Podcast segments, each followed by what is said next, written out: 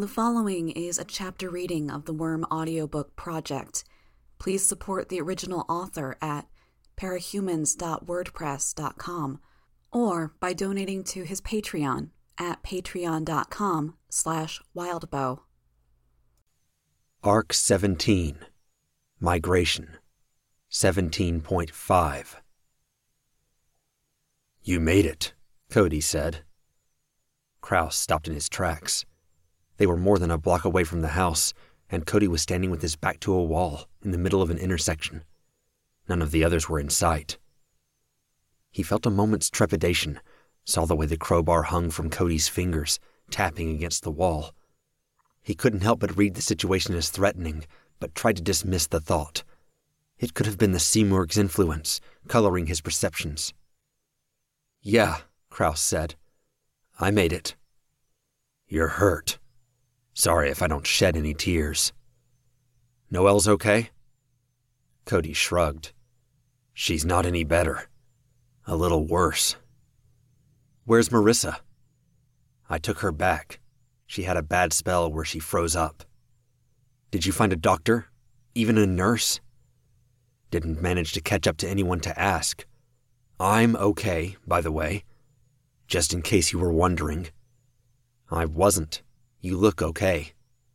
Sure, but who knows how I'm doing when you look past the surface? I could be a mental and emotional wreck, putting on a brave face. Cody?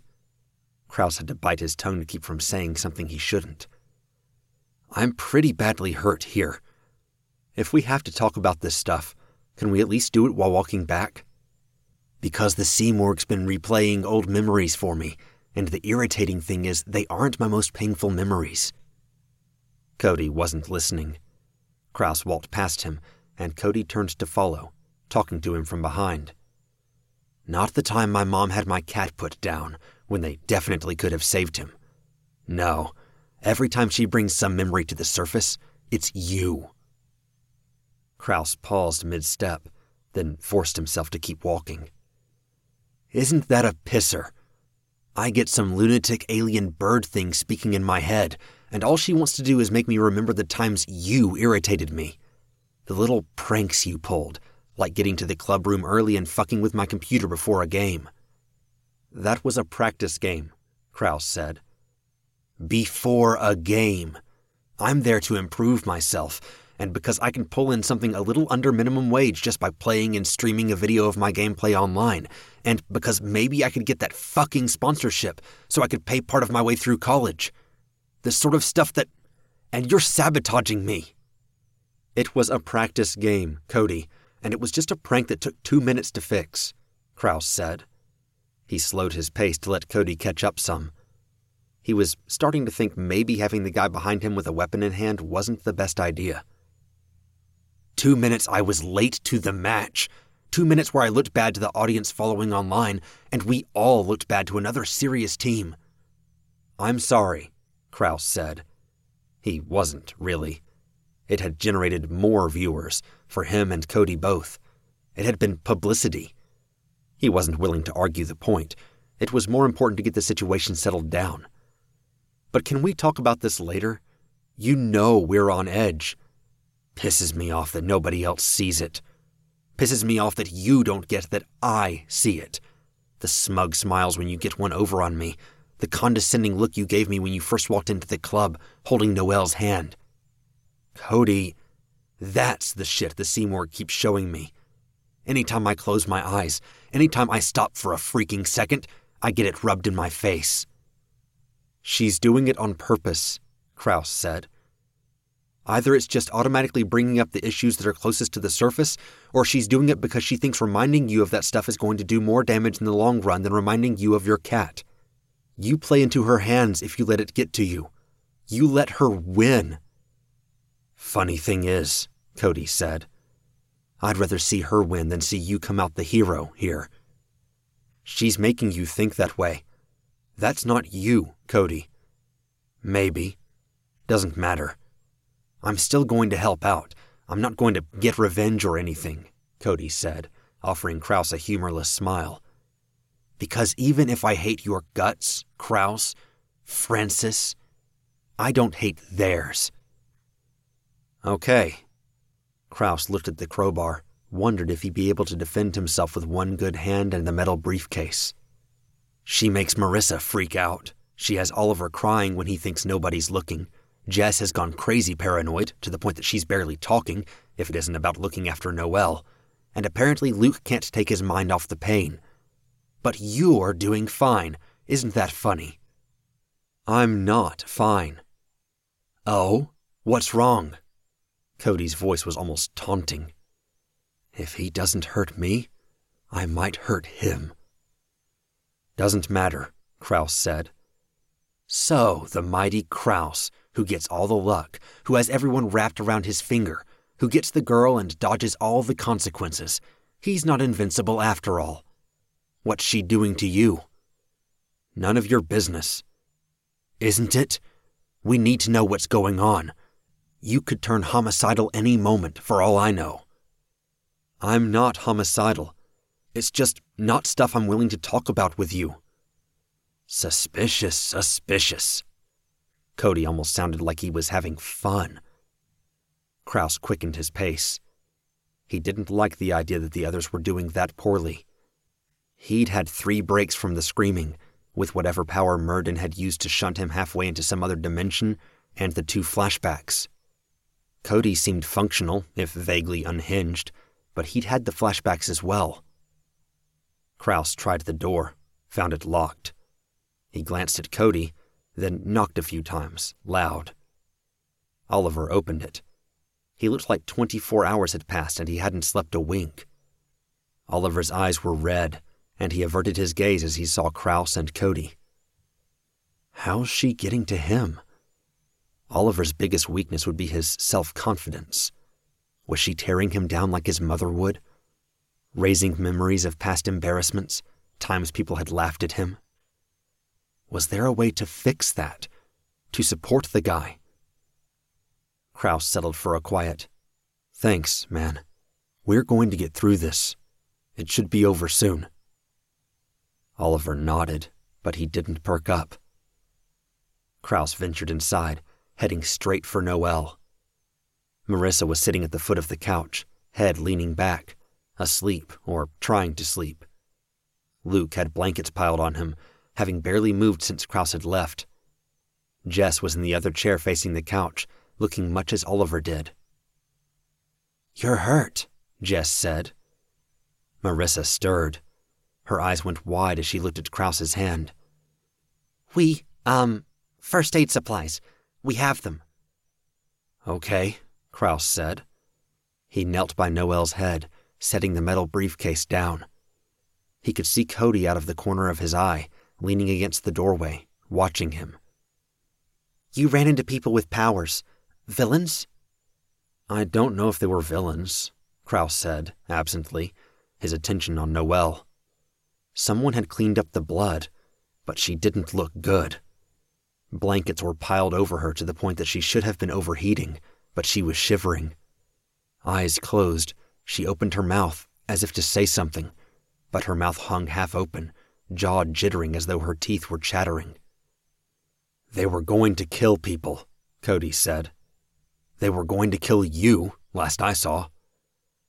They were scared people in a strange place, Krouse said. They're hearing the same song in their heads that we are, and they barely had any clue how our world works. I'm not saying they were right doing what they did, but I almost understand it.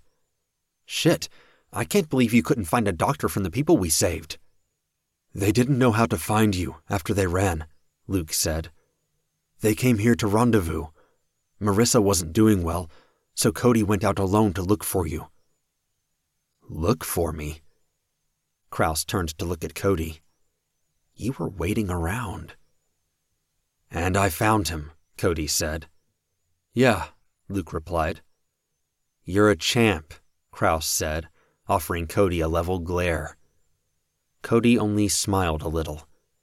He stepped back out of the doorway as Marissa came through with more bandages. I don't know how to take care of this, she said. Sprains, yeah, but not this. Clean it and wrap it, Krouse said. Listen, I ran into some heroes. Couldn't talk to them, they wouldn't let me. but I heard them saying something about the fight being almost over. The Simurgh might try to pull something as a final measure, but the heroes were winning, and they were working out what to do after things were done. Really? Marissa asked.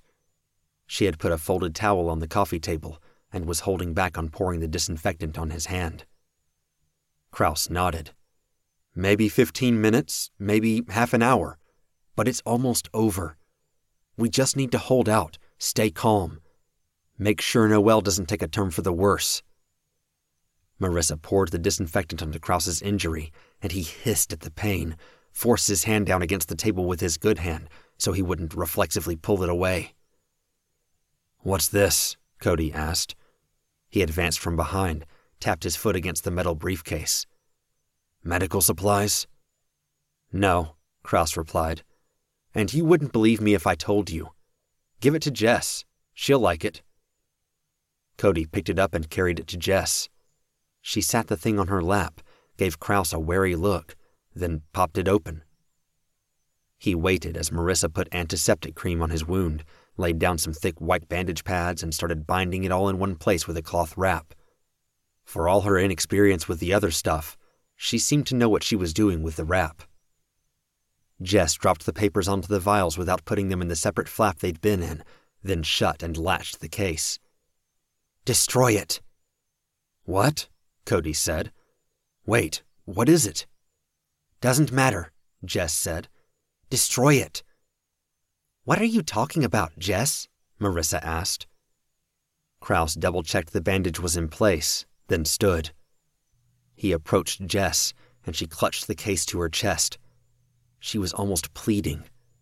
Put it somewhere nobody will find it, or destroy it. Mix it with sand and pour it into a hole in the backyard or something. I thought you would be more interested in this than anyone, Krouse said.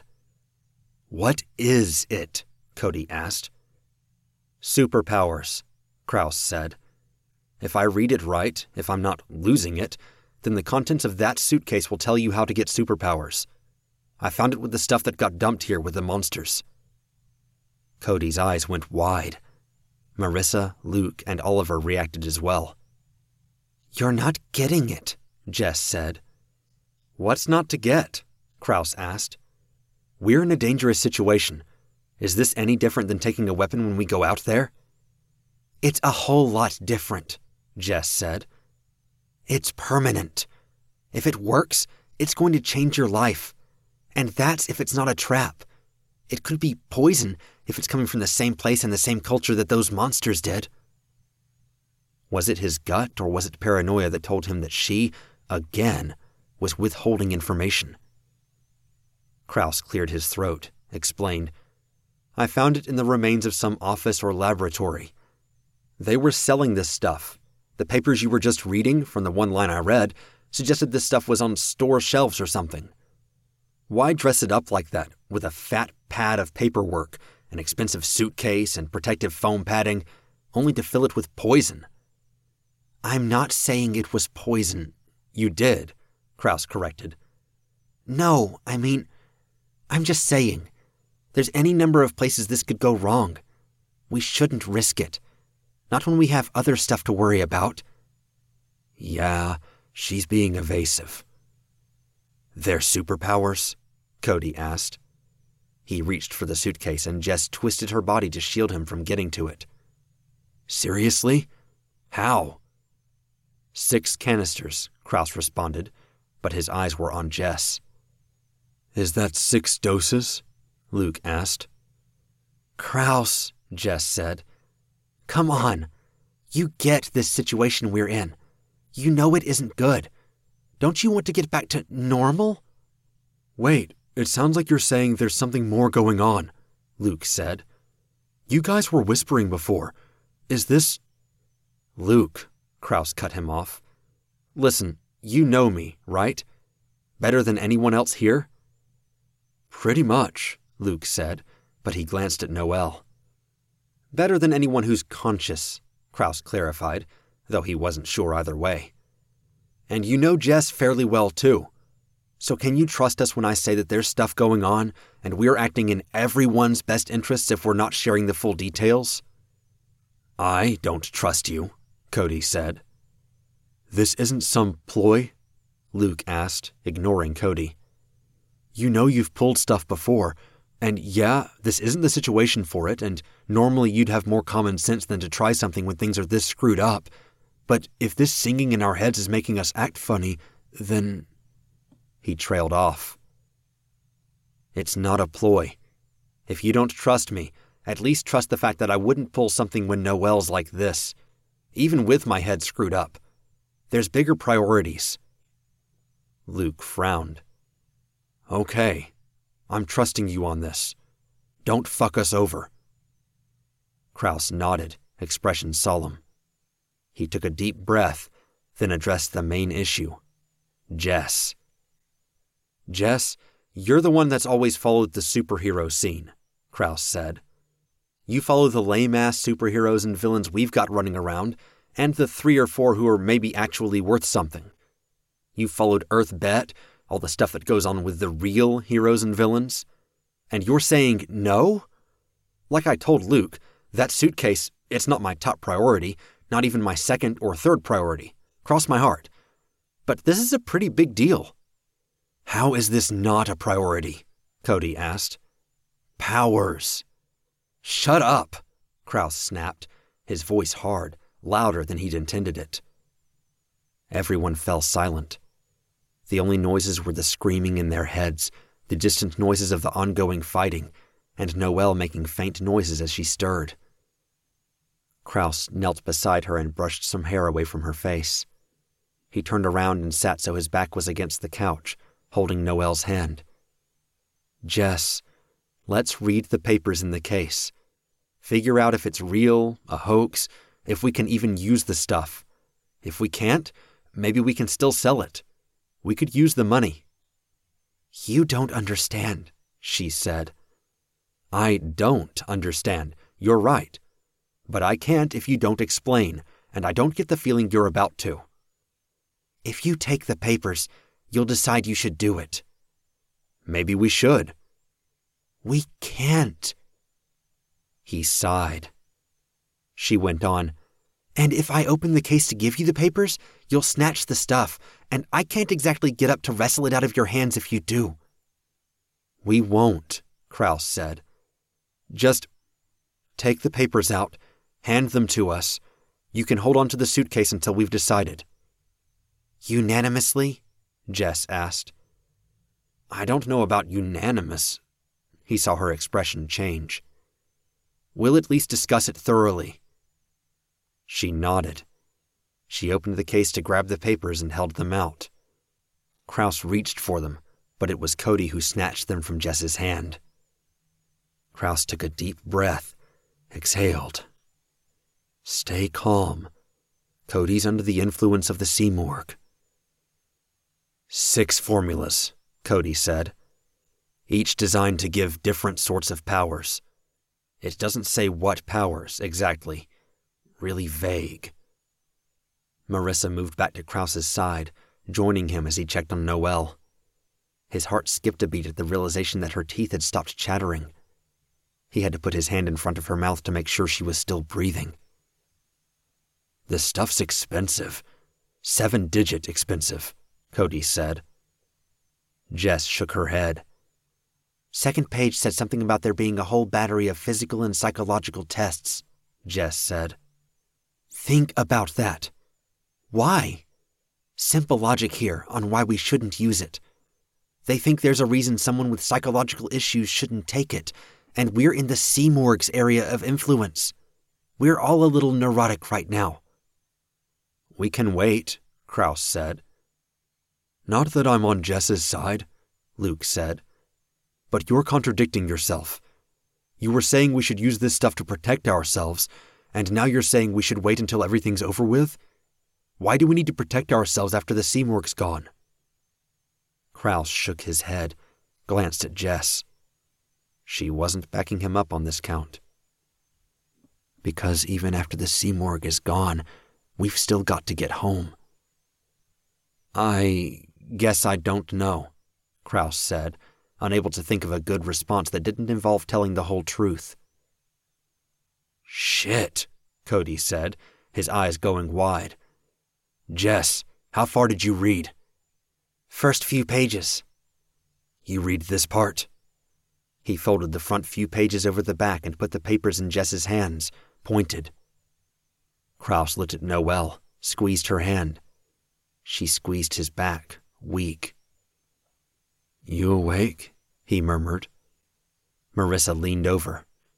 She is? Noelle didn't respond. Krouse shook his head. Thought I got a response there. Marissa rubbed his shoulder. Guys, Cody said, excited. Krouse could have hit Cody. That attitude, that excitement, when Noelle could be dying? Being so excited about fucking superpowers when a friend was seriously hurt? Wait, look, give me that. He took the paper from Jess. Listen. Client 3 should be informed about the impact of the product on his cerebral palsy, blah blah, legal stuff about liability, no promises, blah blah. Where was it? Right. Product potentially offers a mild to total recovery. They stopped. More than one set of eyes turned towards Jess. I. I don't have cerebral palsy, she said. But cerebral palsy starts with the brain, right? Cody asked. That's the most complicated, delicate part of the body. If something's going to fix your brain, maybe it could fix other stuff. Let me read more. It's. No, Jess said. Even with that, especially with that, I'm not going to take it. And I'm not going to let you guys take it either. Why? Cody asked. Why especially? Because. You're getting paranoid, Luke said. It's the singing in your head that's making you think that way. It's not. I know. I've read about this stuff. About her. This is what she does. What is? Krouse asked. Why do you think they're so scared? Why do you think there's a fence with soldiers ready to shoot you? Do you even get why they're staying out of earshot? She pointed at Krouse. Why the heroes Krouse saw wouldn't listen to him? Because of the music. Because we're edgy, unpredictable, Oliver said. They could use tear gas to manage that, or soldiers and guns. Why couldn't they, with 90% or more of the city evacuated? Then why? Krouse asked. Because this is what she does. This is why she's scary. Behemoth can turn people into cinders if they're within 200 feet of him. Leviathan has sunk or leveled major land masses, killed millions in one day. But the Simurgh is the one that scares them all the most. You saw how she fought, the way she dodged and blocked stuff. She sees the future. Krouse nodded. I kind of guessed that, but. No, Jess cut him off. Her eyes were wide. Listen to me. She showed up in this city in Switzerland, first time. Then, after a while, she sings, starts throwing buildings around, puts a nuclear power plant in critical condition, spreads winds contaminated with radioactive dust, kills some heroes, drives people to riot and panic with her song. Like, okay, that's Endbringer standard, right? Krouse stayed still, waiting. He could see Marissa and Oliver nodding. Six months later, a promising scientist commits suicide. Another person tries to blow up a TV station to get back at his girlfriend. Superhero assassinates a prime minister, and the next guy to be in charge of that country starts a war. They were all there when the Simurgh showed up. The superhero's friend said there was no sign before his encounter with the Simurgh. He just went downhill after. There was other stuff, stuff I don't remember. But it's all bad. I don't get it, Luke said. It keeps happening. Every time she shows up. Every time people who've heard this song that's in our head, things go wrong. They snap, they break, their lives fall apart, or they do something and it makes something else happen, and there's a major disaster. That guy who was supposedly making a clean energy source that could power whole cities, his wife and kids got killed, and he became a supervillain who made it a life goal to murder anyone who tries to better society with their powers. There were others. over and over, every time she shows up. She never does quite as much damage as Leviathan or Behemoth, not right away, but stuff always happens later. So she, what, makes people into murderers? No, Jess said. Not exactly. She doesn't change how you think. Not directly. It's more subliminal, like like cause and effect. Every time she shows up, she picks a few people, turns them into guided missiles, so they make something horrible happen weeks, months, or years after they ran into her. Krouse looked at the suitcase.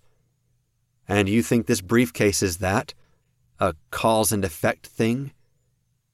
Jess offered a short, high laugh, humorless. Isn't it? Isn't it awfully coincidental that we got in this situation, here, trapped within her range, with Krouse going out to find a doctor for Noelle and finding this instead? I know what you guys are thinking. This stuff, maybe it can let me walk again, if it works. Maybe we all get superpowers. But the Simurgh sees what's going to happen. Probably. And she's not on our side. However she does it, she's already rigged it all like some Rube Goldberg machine that starts and ends with a mind fuck.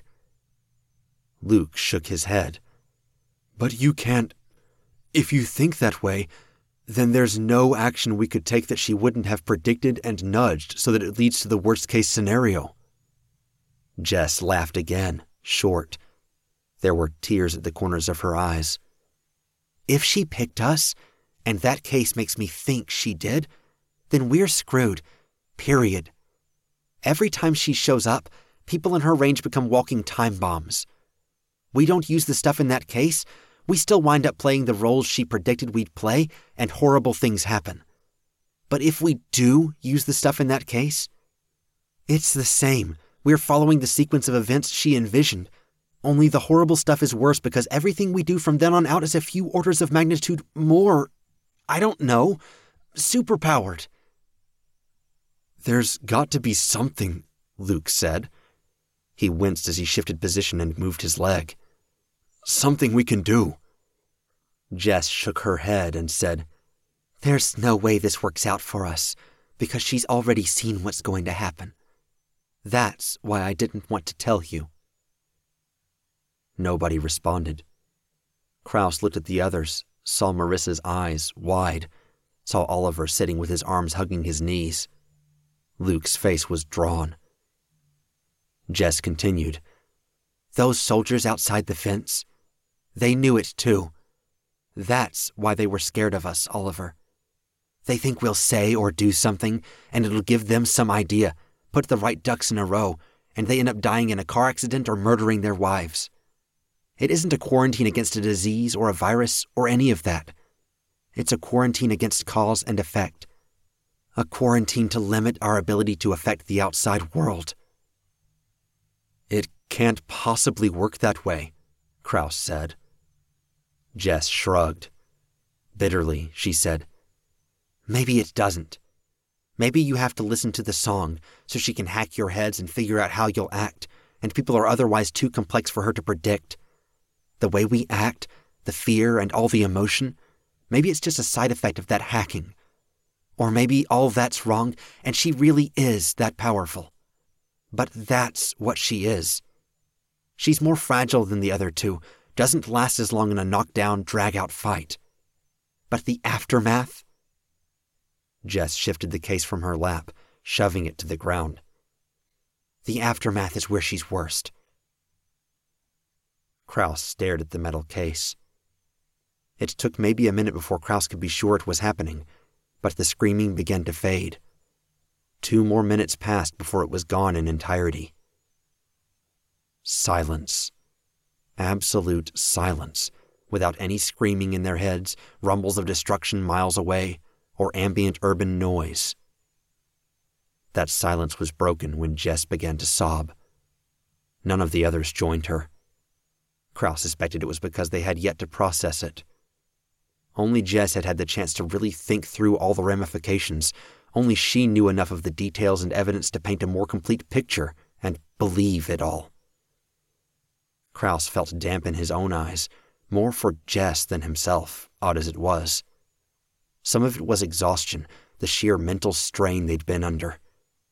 He would have stood, walked over to offer support, to reassure her. Except, how was he supposed to tell someone things would be okay when everything suggested they wouldn't? But he wasn't the type of person who could do that, anyways. He'd never had to, didn't know how. He was worried he'd fuck it up, and Jess was good people. She didn't deserve a fucked up attempt at reassurance. No, he'd stick to what he knew. Krouse blinked the tears out of his eyes, cleared his throat, forced a shit eating grin onto his face. I don't see why everyone's getting so worked up. How bad could it be? Jess made a choking sound, some combination of a sob, a sputter, a hiccup, and a laugh. Krouse saw the incredulous stares, couldn't help but smile. Ass, Luke said, but he smiled too. Cody turned, stomped off, kicked something hard as he passed through the front hall. Any minuscule lift in the mood faded in his wake. The room descended into silence again. At least, Krouse noted, Jess isn't crying anymore. Krouse was still holding Noelle's hand, his fingers interlaced with hers. He pulled her hand towards him and kissed the back of it. His eyes settled on the metal case. Maybe it wasn't us, he thought. Maybe she just picked a bunch of other people, and dragging us into this world was just something that happened. Maybe we'll get Noelle fixed up, we'll find our way home, and all of this winds up being some scary memory. He huffed out a breath, a silent, derisive one note laugh. He'd managed to distract or trick Jess into feeling just a tiny bit better. But even telling myself something that ludicrous, I can't do it for myself.